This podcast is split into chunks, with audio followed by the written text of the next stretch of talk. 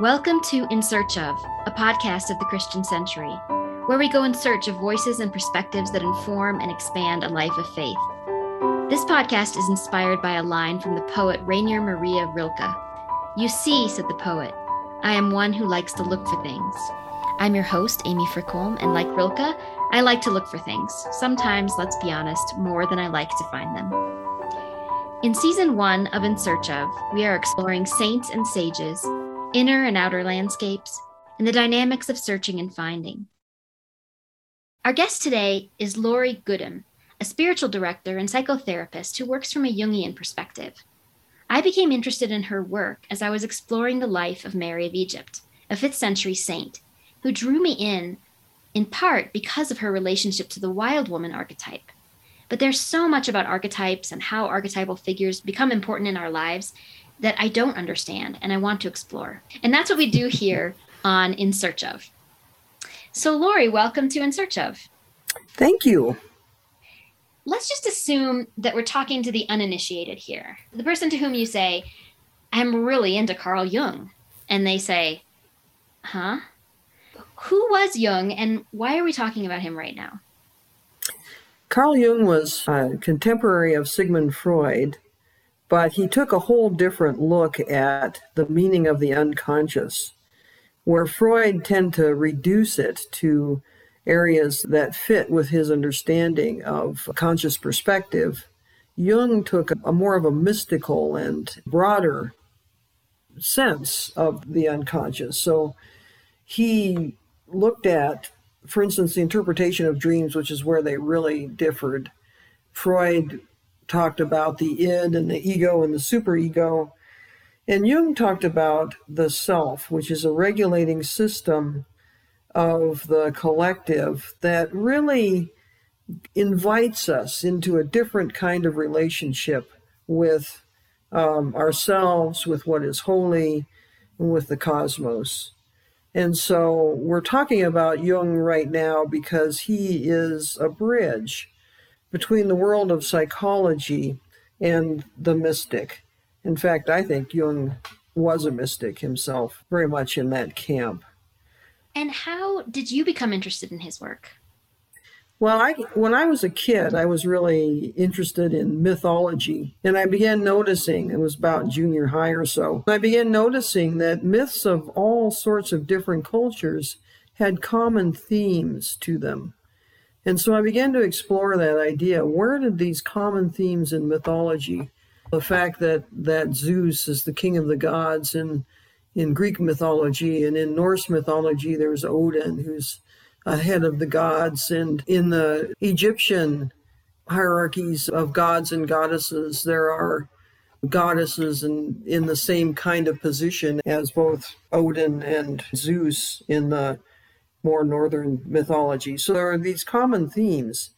So I said to myself, who can tell me about this? Who knows about this that I can talk to? Because I was trying to balance that stuff with my Christianity and the notion of God as Father and as the Trinity of God the Father, Son, and Holy Spirit, and how did that fit in with all these other mythologies? Because they were kind of downplayed as not religions, really, and yet I kept finding these profound things in them as I read that were definitely religious experiences, and people related to them as their religion. And the more Christocentric perspective was putting them all down. And so I discovered the writings of Carl Jung and began to explore them they were way over my head when I was that age, but they were fascinating enough that I kept after it. And then when I graduated from high school, I said to myself, I think I'm going to go and become a Jungian analyst.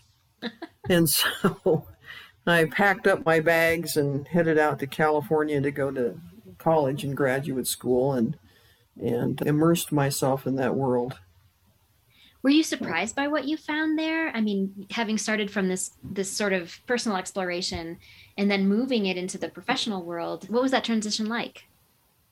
Well, it was more a deepening of my personal connection because one of the things that's really important as you study Jungian psychology is to undergo your own analysis, which teaches you a heck of a lot about who you are and what your shadow side is like, shortcomings, and, and so on. And so that was, again, the anchor. And the concepts that came with that being anchored in doing my own work really flowed naturally out of that.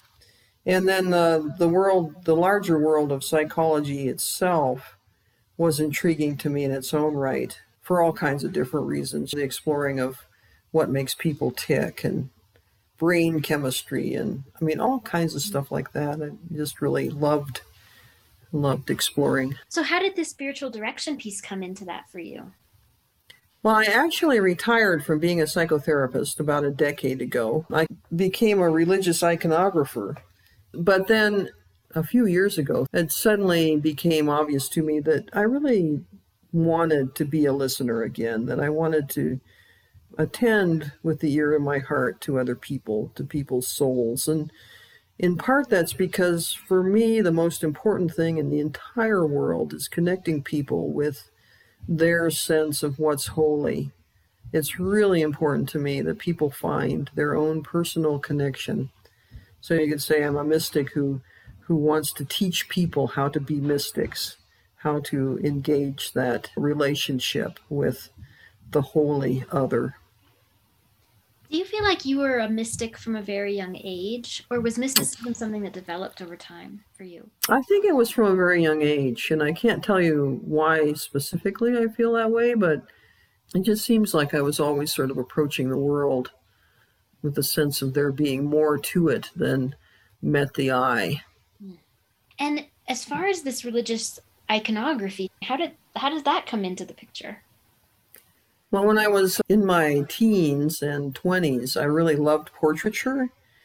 And I found that the portraits always felt to me like a kind of magic in capturing the tiny little muscular differences that make a face particular to a certain person. Like you can change the line around a mouth just a little tiny bit and you've captured the person. But it wasn't answering a deeper need, which was the spiritual need for prayer. And I was looking around for something that would fit and discovered religious iconography. And I was really taken with a couple of different things. One was that in the Russian Orthodox tradition, the way that a person does an icon is a sort of sinking into a quiet space inside and feeling a light that emanates from that deep space. So it felt to me like this was the best of all possible worlds because I would try and find in the realm of the imagination and the realm of the spiritual the essence of the saint that I was sitting with, and that would bring me, myself, into a deeper place, a deeper relationship with my own essence. And so it just felt like it was really an answer to what I needed to do next beyond the portraiture. It's just so fascinating that we're putting these different things together archetype, mm.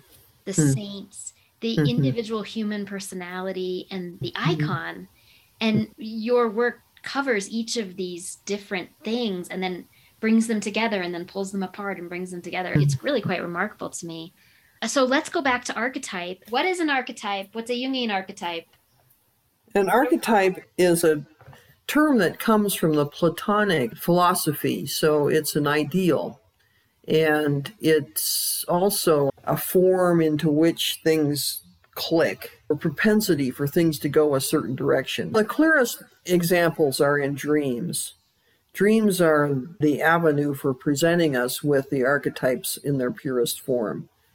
So, say you have a dream that feels fairly important to you one night, and in it there's a bear, and uh, the bear is kind of a cross between a human and an animal and brings you a special gift or a special sense of knowledge or wisdom. And you wake up with that feeling like, oh, wow, you know, that was pretty special. Well, that's being visited by an archetype. It's a, a place of wisdom in the soul. And how we talk about it depends on where you're coming from in the spiritual realm, how you talk about it. I don't have any problem myself saying that it's an aspect of God and a way God has of talking to us that's immediate and more multidimensional. So, this way that an archetype can be a kind of concentrated symbol. Exactly. And the idea is not to try and pin it down with words, but rather to live in relationship with it. This is where I always get stuck. You know, Okay. I, I come up so mute against the archetype, and I work with words all the time. The Mhm. vast majority of my work is with words, and so I feel like I encounter an archetype. Maybe it's in a dream, maybe it's in myself, maybe it's out there in the world, and I feel so mute. The process of giving words doesn't feel like quite the right one. Mm-hmm. Mm-hmm. Yeah, I think the process of telling the story is probably closer than trying to define that the archetype will always become clearer to someone through a story, but not at all through words. uh, Through explaining or something. Mhm. I remember Yeah, somebody yeah. telling me once that the word explain means to make flat. Ah, yes. And that seems like the complete opposite of this work of, of Exactly. type. Yeah. I mean, making flat has its place in things like needing to know the precise measurement of something in order to get to the moon, for instance. But when it comes to this realm, not so much. Let's go to archetype and saint. How do you understand the relationship between saint and archetype? Well, I would start by saying that for me, the saint expresses archetypes in some way, that that is what makes them doable as an icon. All an icon means is that you're a window to the realm of the holy.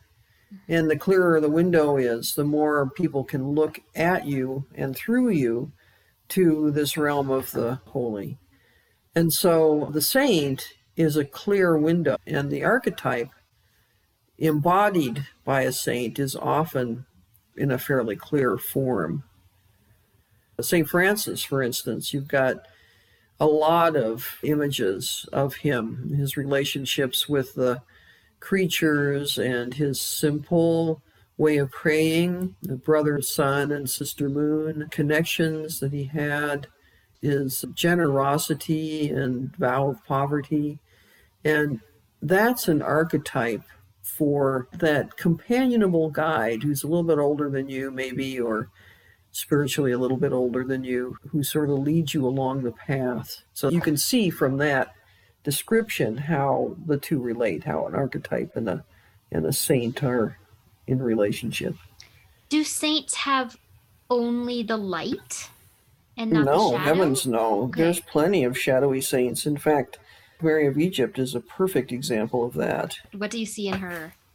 She's somebody who, as I understand it, came away to the desert from having a life that was pretty robust sexually, and that her idea was that she really wanted to dedicate her life to God. And so she went into the desert in order to purify herself. And so there was a wildness already in her that had to do with a, a deep passion for life, this this huge passion that at least in her estimation she was using wrongly. So she was using other people and came to her senses about that and changed who she was or changed the direction that she was exploring her relationship with God. So there's a wildness that could be out of control, using others, maybe losing direction, like a wild wind or something. And then Mhm. there's this other wildness. What kind of words would we give to that? That's a wildness of passion for God, a wildness of just this intensity of longing to be in relationship with God. The shadow side of it is that it's impatient and kind of impulsive, yep, and sort of casts people aside if they're not headed in the same direction because the focus is singular. And so she becomes, for us, the image of what it means to have that kind of wildness. It's more than passion, it's more like this energy of chaos put into the service of love. I want to show you the icon that was made for me in Mary of Egypt, and mm. I wonder if you could read it, read it for us. Sure. Yeah. Maybe though I ought to just say the way to sit with an icon because with an icon it's really important to be present to it over the longer haul to have times when you just look at it and there are no words and you don't go to the word place as a sort of escape from what's really going on. Because a lot of times what's really going on as you gaze at an icon is a kind of deeply transformative experience that's below words. So that would be my first kind of disclaimer. Right. Yeah. We're just playing a little bit for a minute. You are listening to In Search of, a podcast of the Christian Century.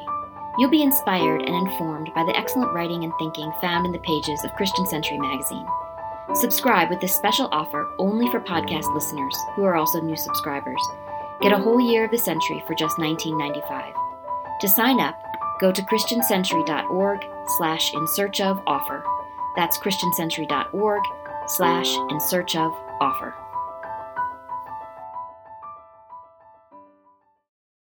Okay. The first thing you notice about her, interestingly enough, is her eyes and that she's looking. I mean, look how how she's looking not directly out ahead of her, but kind of to the left and up.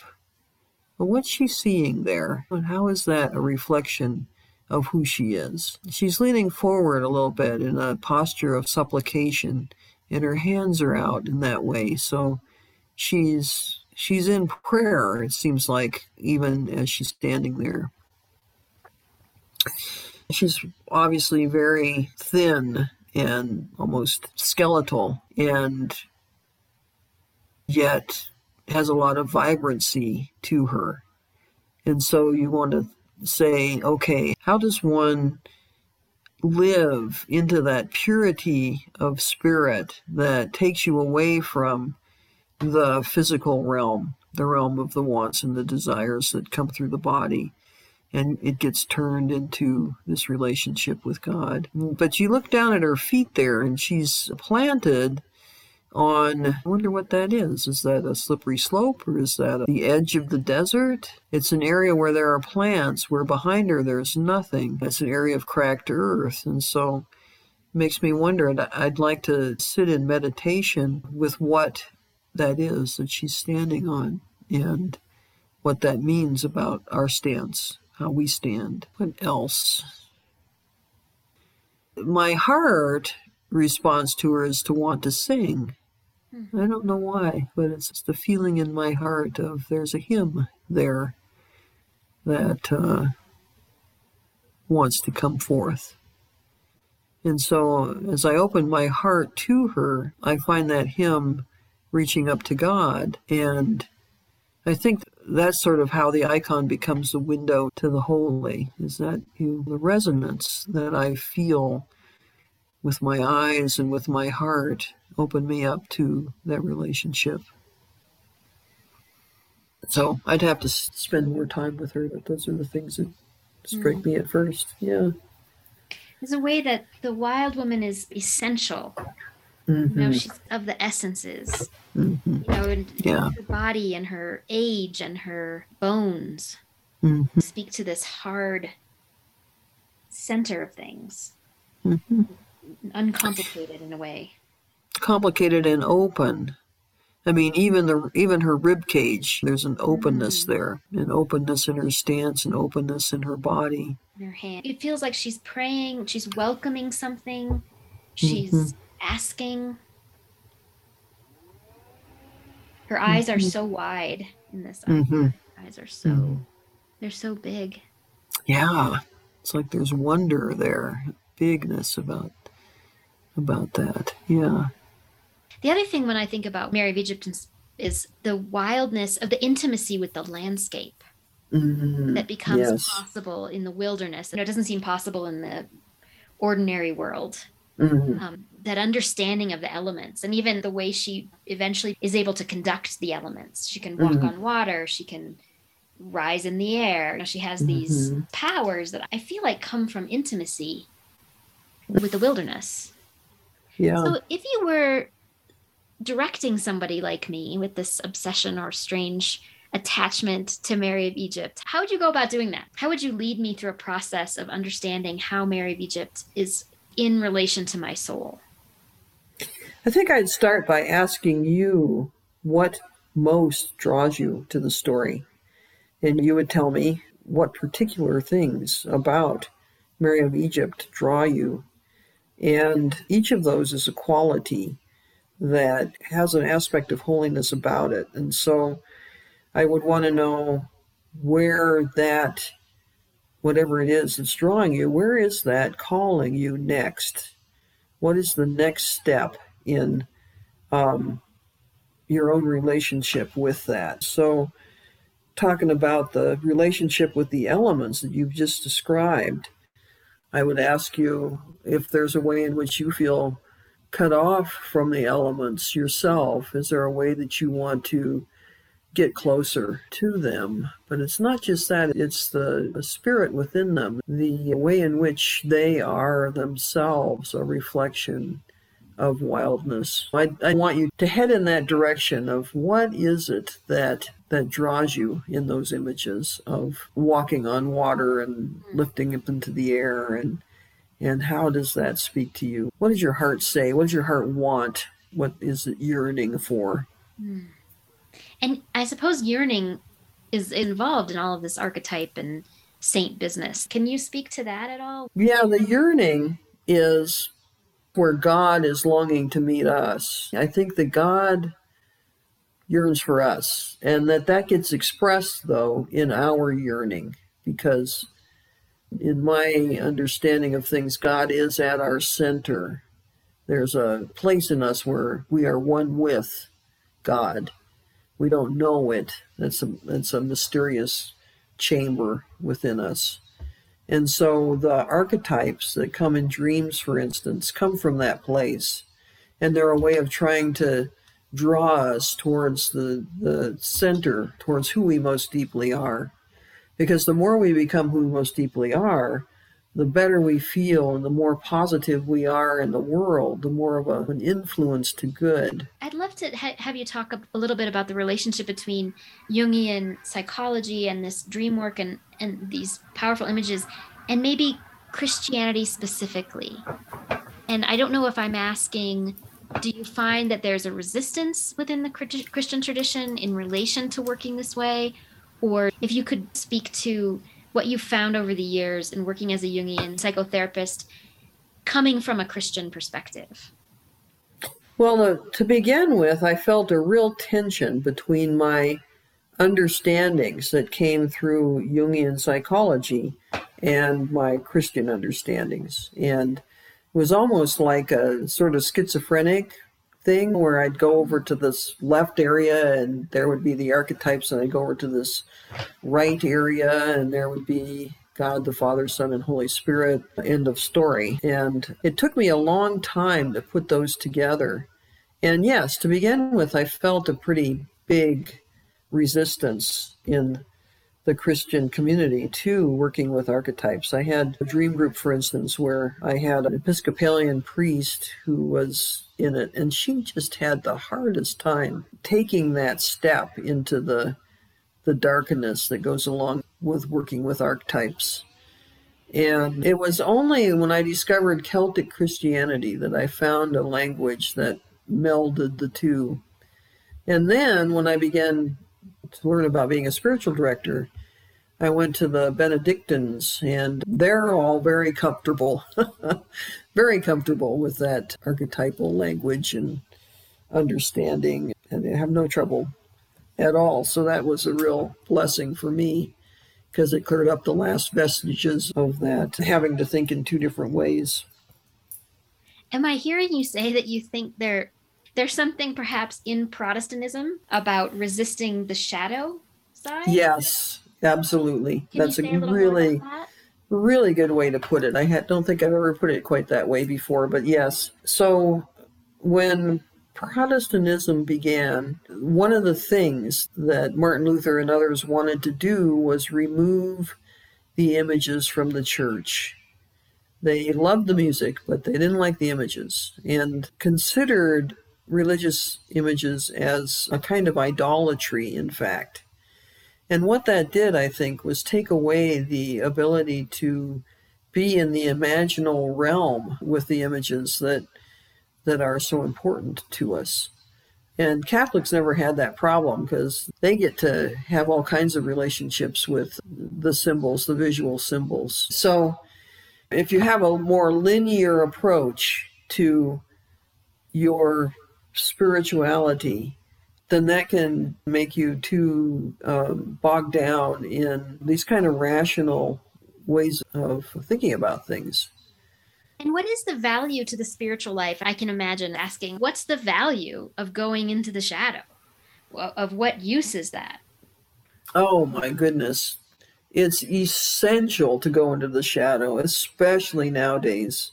Our problem, not only in this country, but worldwide, is people projecting their shadow on other people. We think these uh, people over there are doing it all wrong and they're terrible people, and they think we're terrible people and we're fighting with each other. When if you could just learn about your own shadow, you could reel in some of those projections, a person could, and the world would be so much better off. Mm. I think that was true in Jung's time. He, to begin with, really kind of liked some of Hitler's ideas because he felt like the Aryan peoples, the Northern European peoples, had gotten disconnected from their mythology. But then he discovered to his horror what Hitler was doing, inviting people to project their shadows onto other people. You have to look into your darkness. You really have to. It's essential for the survival of the world. And you were speaking about that Episcopal priest who really resisted that, and I can absolutely resonate. Was there something that finally broke through for her, or some way of seeing that made it easier for her to address that? Yeah, she took baby steps all along in in that area, and I think for her too, it was realizing the importance of reeling in the shadow projections that made her take these things seriously. And she always had more of a sort of Christian interpretation of the archetypes than I would have, but she did really well at coming to understand what they were for, what they meant in her life. Do yeah. people come to you with these kinds of stories? I mean, is it is are they often an entry point, or do people come to you with maybe hurts or what? What are some common entry points? What people come to you with? For spiritual direction, the entry points are more likely to be things like I feel like I'm I'm dry spiritually. I don't know what to do. All my practices are not working anymore. I feel like my idea of God is too small. I feel like I need something, but I don't know what it is. And that's what we begin to explore. But since I am Jungianly oriented, we start working with dreams in that process. And that's how the people's favorite saints and favorite stories, too, come up in that context. And then those show us what's being asked for. I think I, I would direct your attention back to Mary of Egypt for a minute, because I think the other thing that's really important about her and the other desert mothers and fathers is that they were in an era that's a lot like ours is right now, where there was a huge emphasis on the empire building, and Christianity had newly become part of that empire building. And so that whole movement to go out into the desert in Egypt was to counter that, to find a different perspective that could lead more directly to the relationship with the the holy, with God.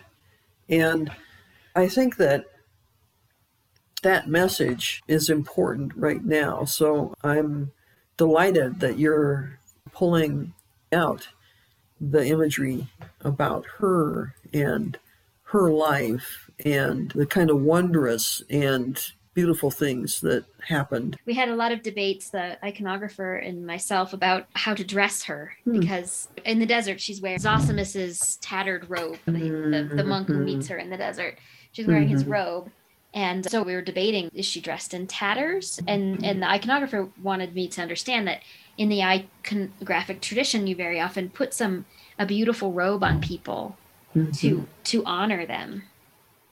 Yeah, exactly. Because it's beyond space and time. So there's a way in which she's in the desert and a way in which she's not.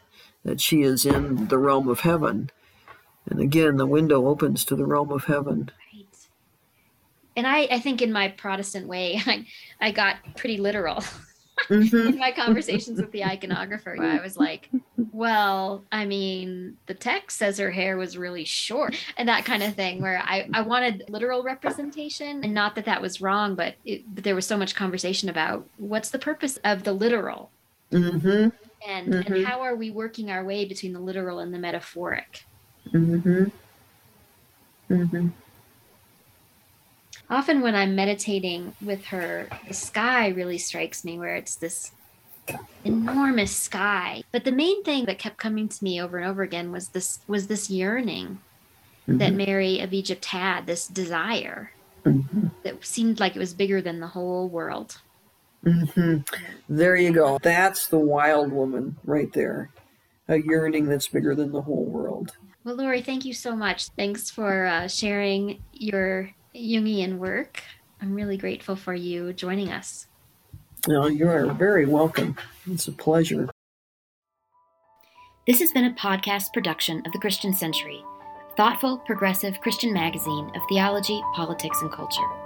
Visit us at christiancentury.org slash in search of to find show notes for this episode, to sign up for our weekly newsletter, and to find all the episodes of the podcast. This podcast is produced by Steve Thorngate. Editorial assistance has been provided by Annalisa Burns and Amy Adams.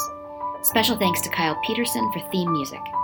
The Christian Century is an independent, not for profit organization that relies on donations and subscriptions to create rich content like this podcast. Have you considered making a donation to the Century? Is your magazine subscription up to date? Visit ChristianCentury.org to make a donation and subscribe today. Thanks for listening, and we'll see you next week.